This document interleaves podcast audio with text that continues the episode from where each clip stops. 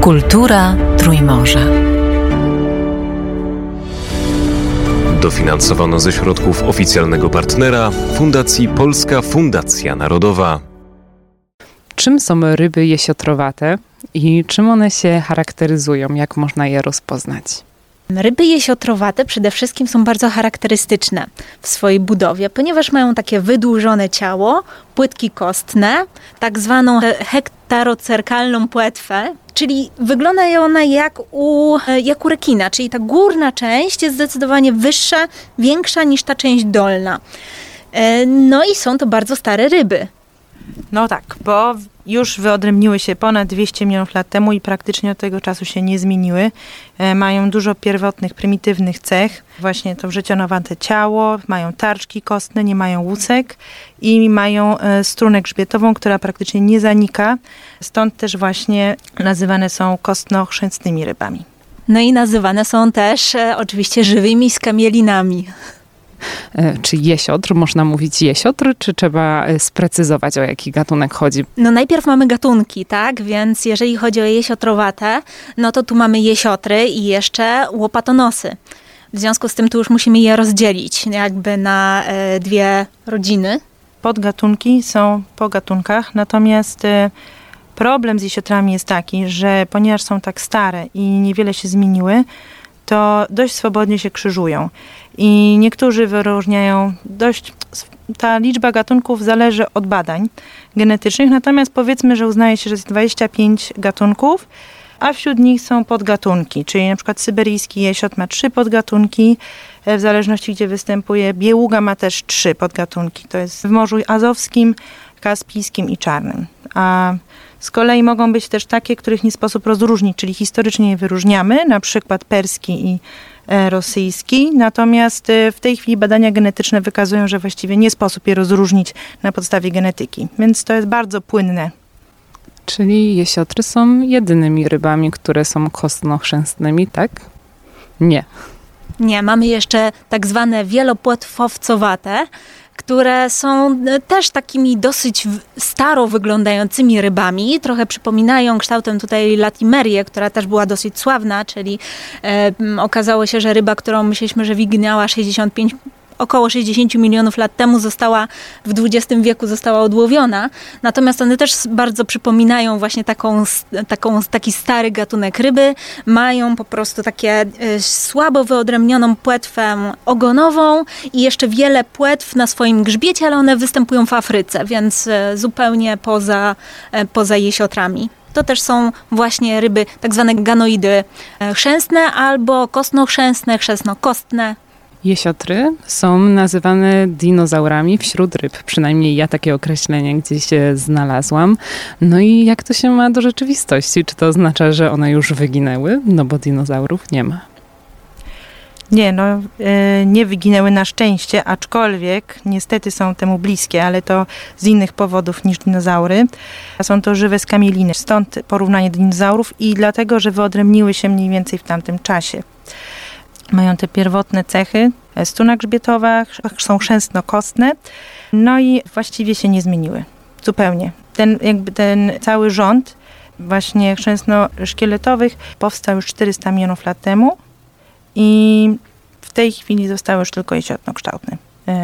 Pozostałe. Tak, większość wyginęła praktycznie się nie zmieniły do dzisiaj. Mają bardzo wolną ewolucję, więc tak jak były kiedyś, to praktycznie w ten sposób bardzo wolno, bardzo wolno się zmieniają, więc wyglądają do dziś.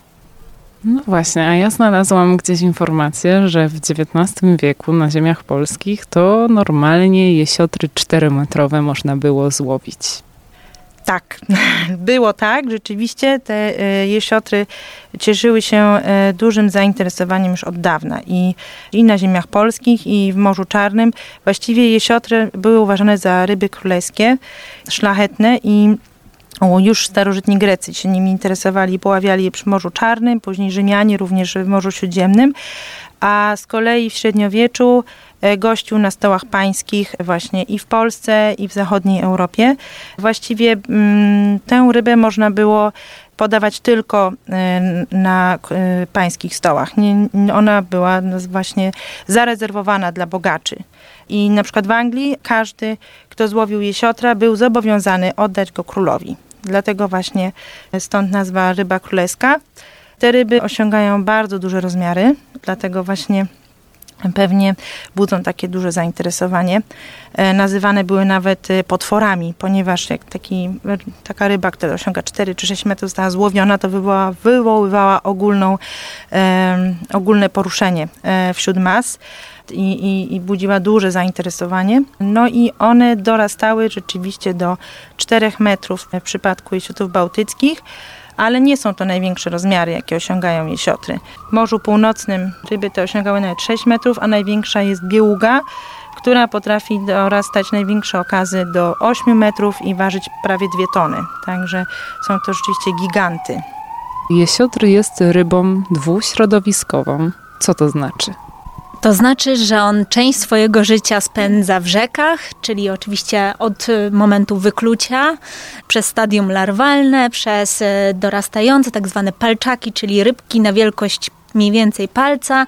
One przebywają jeszcze w rzece, potem udają się do ujść, tam dorastają, a potem dojrzewają już w morzach, jeziorach. To zależy już jaki, o jakim gatunku czy podgatunku mówimy. No i dalej, oczywiście po jakimś czasie, jak już dojrzeją płciowo, to z powrotem na tarło wracają do rzek, o ile jest to oczywiście możliwe. No bo tutaj już działalność człowieka, stawianie zapór, zanieczyszczenia, no spowodowała to, że one niekiedy po prostu nie mogą już migrować tam, gdzie one to tarło odbywały. Teraz w Polsce prowadzi się reintrodukcję jesiotra. Zgadza się? I na czym to polega, czemu to ma służyć i dlaczego to się w ogóle robi? Reintrodukcja jesiotra jest e, prowadzona w Polsce od 2004 e, roku. Rozpoczął ją już e, niestety nieżyjący profesor Ryszard Kolman z Instytutu Rybactwa Śródlądowego w Olsztynie. Rozpoczął ją od sprowadzenia ikry z Kanady. Te jesiotry, z tej ikry wylęgły się małe jesiotry, które wypuszczono do polskich rzek. I tak tę procedurę powtarzano rokrocznie. Część na rybku pozostawiano w ośrodkach zarybieniowych po to, żeby wyhodować dorosłe ryby i z nich właśnie również w wyniku krzyżowań otrzymywać kolejne partie na rybku do zarybień. Jest to ważne, ponieważ e, po pierwsze ryba ta jest e, ochroniona również w Stanach i w Kanadzie, więc trudno ją pozyskać. Ten transport jest drogi, jest to ryba bardzo delikatna, ciężko się hoduje, jest wysoka śmiertelność tego na rybku. Stąd Właśnie istotne było stworzenie tych stad również w Polsce. Poza tym ryba ta bardzo długo dojrzewa płciowo. Można ją trochę porównać do człowieka, ponieważ e, pierwsze osobniki do rozrodu są gotowe dopiero po około 20 latach. Także e, w ogóle cały ten cykl restytucji jest rozciągnięty na dziesięciolecia, ale wydaje się, że jest to ważne, ponieważ e, no, jest to ryba cenna i też e, no, taka może być majestatyczna, no budzi duże wrażenie i dużo emocji wśród e, ludzi. Nie tylko ze względu na to, że właśnie produkuje się z niej kawior i jest droga, ale jest to e, tak, myślę, że bardzo ciekawa ryba i stąd warto ją restytuować z powrotem w Polsce. Wspomniała Pani o tym, że długo dojrzewa, ale ja też wyczytałam gdzieś, że ona jest nazywana rybą długowieczną. To znaczy, ile taki jesiotr może żyć? No im większa ryba, tym będzie żyć dłużej, więc tutaj mamy y, i gatunki, które tak ma, mamy ryby takich, takie rekordowe, które osiągają nawet 100 lat, 103 lata. No przeciętnie takie jesiotry, które żyją w Europie czy w Morzu Kaspijskim, to jest około 60 lat. No natomiast w naturze one mają rzadko możliwość w tej chwili dożycia do tych 60 lat przeważnie takie większe sztuki albo padają e, ofiarą kłusownictwa. W związku z tym, no mm, Teraz w hodowli oczywiście też nie hoduje się aż tak, aż tak starych, rzekłabym, że ryb. One są po prostu do końca swojego cyklu reprodukcyjnego. Jeżeli są potrzebne albo w hodowli na kawior, który jest przecież najdroższym produktem spożywczym na świecie, albo po prostu są trzymane w celach reprodukcyjnych do uzyskania po prostu przyszłych pokoleń na cele właśnie zarybień. Więc też się nie trzyma ryb po prostu do końca swojego życia. To znaczy jeszcze nie wiadomo, ile będą żyły, bo te zabiegi rozpoczęły się relatywnie niedawno, prawda? Czyli 2004 rok to jest 18 lat, więc będziemy wiedzieli dopiero za jakieś 40-50 lat rzeczywiście, bo jakby w ogóle na świecie hodowla jesiotrów jest relatywnie nowa. I tak ma miejsce, powiedzmy sobie, od, koń, od lat 90. Rzeczywiście mamy już swoją ikrę, nie zarybiamy już bezpośrednio narybkiem ze Stanów sprowadzanych, tylko już mamy z tarła, jeżeli chodzi o nasze własne. Też sprowadzamy z Niemiec. Tam w Niemczech też są, w Berlinie są, jest drugi ośrodek hodowlany na Łotwie i na Litwie, czyli to jest taki e, większy projekt, jeżeli chodzi o jesiotra bałtyckiego. Natomiast też ja miałam na myśli to, że e, światowa produkcja rozpoczęła się w latach 90., e, ponieważ wtedy dramatycznie załamały się populacje jesiota na świecie, szczególnie w Morzu Kaspijskim i w związku z tym prowadzono limity na połowy w tym regionie i zaczęto powoli właśnie wprowadzać hodowlę jesiotra różnych gatunków e, na świecie i od tego czasu bardzo dynamicznie te hodowle się rozwijają. I no już właściwie ze stanu dzikiego to praktycznie bardzo mało się pozyskuje, większość jest z hodowli. No ale trzeba przyznać, że rzeczywiście ta hodowla ma bardzo krótką historię, no bo mniej więcej od lat 90. dopiero hodujemy jesiotry, y, jeżeli chodzi o utrzymanie ich w warunkach sztucznych, czyli w tej akwakulturze naszej. Natomiast no, do tej pory pozyskiwano do, do lat 70. pozyskiwano je w zasadzie tylko z połowów, więc tu mamy ogromne wyzwanie, żeby teraz opracować metodologię takiego odchowu, takiej ryby, która jest w zasadzie wzięta z dzikości. Tak, my o niej nic nie wiemy. My już przynajmniej, znaczy ostatnio już wiemy coraz więcej dzięki e, badaniom różnych grup, naszym również. Natomiast tak naprawdę tej wiedzy mamy nadal mało. Zarówno czym je najlepiej żywić, jak je żywić, jak im dobierać parametry, żeby one szybko dojrzewały, czy żeby właśnie je utrzymać w tym stanie w zasadzie dzikim do celów restytucji, czy żeby już je ukierunkować jakoś w sposób hodowlany, żebyśmy na przykład produkowały więcej ikry albo więcej mięsa, żeby szybciej rosły, tak żebyśmy mogli je również konsumować jako konsumenci. W jakich morzach ten jesiotr występował bądź występuje? No generalnie trzeba patrzeć się tylko na północną półkulę, tak? Że we, właściwie w bardzo wielu morzach, tylko że nie patrzmy nigdy na południową. Jakoś tak one nie lubią tego południa, więc tam, gdzie mamy północ, to w większych zbiornikach jesiotry znajdziemy, tak? Chyba, że wyginęły już z nich, no to wtedy, e, wtedy już e, oczywiście musimy je z powrotem przywracać, tak jak przy, przywracamy je do, do Bałtyku, gdzie nasz rodzimy jesiotr już wyginął. Niestety. No to jeszcze tak na koniec, co ta ryba ma takiego w sobie, że ona budzi takie zainteresowanie i że panie e, zainteresowały się tematem jesiotra? Są piękne. Są piękne i są po prostu cudowne. Nie wiem, czy pani widziała, jak wygląda e, tak na żywo jesiotr. Jeszcze nie. E, to powiem tak, że to jest wyjątkowa ryba, bo po pierwsze no, ma, nie ma łusek, ma płetki kostne, więc wygląda zupełnie inaczej niż każda ryba i w ogóle ma inne swoje zachowanie. Jak wszystkie ryby uciekają, jak są w zbiornikach od nas, to jesiotry się nie boją. Można włożyć rękę, one nas nie pogryzą, nie odgryzą nam palców, nie mają ostrych zębów, tak? Wręcz mogą podpłynąć, tak? E, pociućkać palce, poczekają sobie chwilę. Jak im się coś nie podoba, to trzepną płetwą, ale nie ma tak, że one po prostu od nas uciekną. One się ludzi nie boją w zasadzie, więc są e, prawie że jak zwierzęta takie towarzyszące. Aczkolwiek nie polecam ich trzymać w akwariach, bo to jest jednak ryba, która bardzo szybko rośnie, bardzo wymagająca, więc trzeba mieć na uwadze, że przez rok taki jesiotr na pewno ponad kilogram nam urośnie. I co wtedy z nią zrobić, tak? Jeżeli jest to taki jesiotr, który trzymamy e, z hodowli, czyli w Polsce najpopularniejszy jest jesiotr rosyjski, jesiotr syberyjski, w odwrotnej kolejności to powiedziałam oczywiście, bo e, przeważnie to jest jesiotr syberyjski, to jest to dla nas gatunek obcy. No i takiego obcego gatunku nie powinniśmy już wypuszczać akurat do naszych rzek, do naszych jezior, tym bardziej, że on bardzo lubi ucieczki, bo jak on właśnie jest tą rybą dwuśrodowiskową, to on lubi skakać. I on może nam po prostu również wyskoczyć z tego zbiornika, jeżeli my nie mamy dobrze go zabezpieczonego.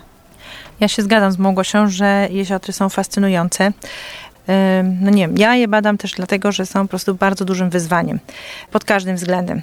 Po pierwsze właśnie, tak jak mówiłam wcześniej, one dojrzewają późno, więc to nie jest ryba, którą łatwo jest wrócić do środowiska. Ona potrzebuje czasu e, i, i dużo pracy. Jest to ryba mało poznana, no i przy tym właśnie fascynująca, ponieważ e, no pomijając właśnie imponujące rozmiary i wygląd, no to fascynujące jest to, że rozwinęły się 200 milionów lat temu, przetrwały do dzisiejszych czasów prawie niezmienione. E, No i to jest po prostu ogromna szkoda, żeby miały zniknąć, tylko dlatego, że właśnie pojawił się człowiek, który zaczął je bardzo intensywnie eksploatować. Pomijając właśnie ten aspekt restytucyjny, to jest bardzo dużo różnych, bardzo ciekawych pytań związanych z biologią jesiotra, z ich genetyką, z płcią, z rozrodem, które są w ogóle e, niepoznane i, i, i warto na nie odpowiedzieć po prostu. Dlatego, dlatego jesiotr. No, czyli dzięki paniom i e, ludziom, którzy tak jak panie poświęciły się badaniu i badają te jesiotry, może e, tak to się skończy, że jesiotry nie podzielą losu dinozaurów i nie zostaną dinozaurami wśród ryb. Tak byłoby najlepiej. Tutaj oczywiście y, my y, jesteśmy od tej strony genetycznej, natomiast największą pracę wykonują hodowcy i ichtiolodzy, którzy y, no, pracują z tymi rybami i, i hodują je już od 20 lat praktycznie. Także tak. Także tak. Mm, No tutaj ja nie tylko tej strony genetycznej, bo ja tym No tak. histologią się zajmuję też Gonat. E, I, I nie tylko. E, Natomiast e, tutaj trzeba powiedzieć, że już bardzo dużo pracy zostało włożone w tą reintrodukcję na świecie, szczególnie w, w Ameryce Północnej, gdzie rzeczywiście te statusy zaczynają się powoli poprawiać. No i chcielibyśmy bardzo, żeby w Europie też już się zaczynają e, powolutku e, niektórych gatunków, te trendy populacyjne poprawiać, ale jeszcze jest to za mało. Niestety większość nadal jest krytycznie zagrożona wyginięciem. To miejmy nadzieję, że tak się nie stanie, bo ja ani ikry jesiotra, ani mięsa jesiotra jeszcze nie jadłam, a chętnie bym zjadła. Jadła pani? Dobre? E, dobra, oczywiście to musi być produkt odpowiedniej jakości, świeży, tak. E, jadłam ikrę z grzanką, polecam, bardzo dobra, tak, ale to zależy oczywiście kto co lubi. Bardzo paniom dziękuję za rozmowę. Dziękuję również. Ja też dziękuję. Kultura Trójmorza. Dofinansowano ze środków oficjalnego partnera Fundacji Polska Fundacja Narodowa.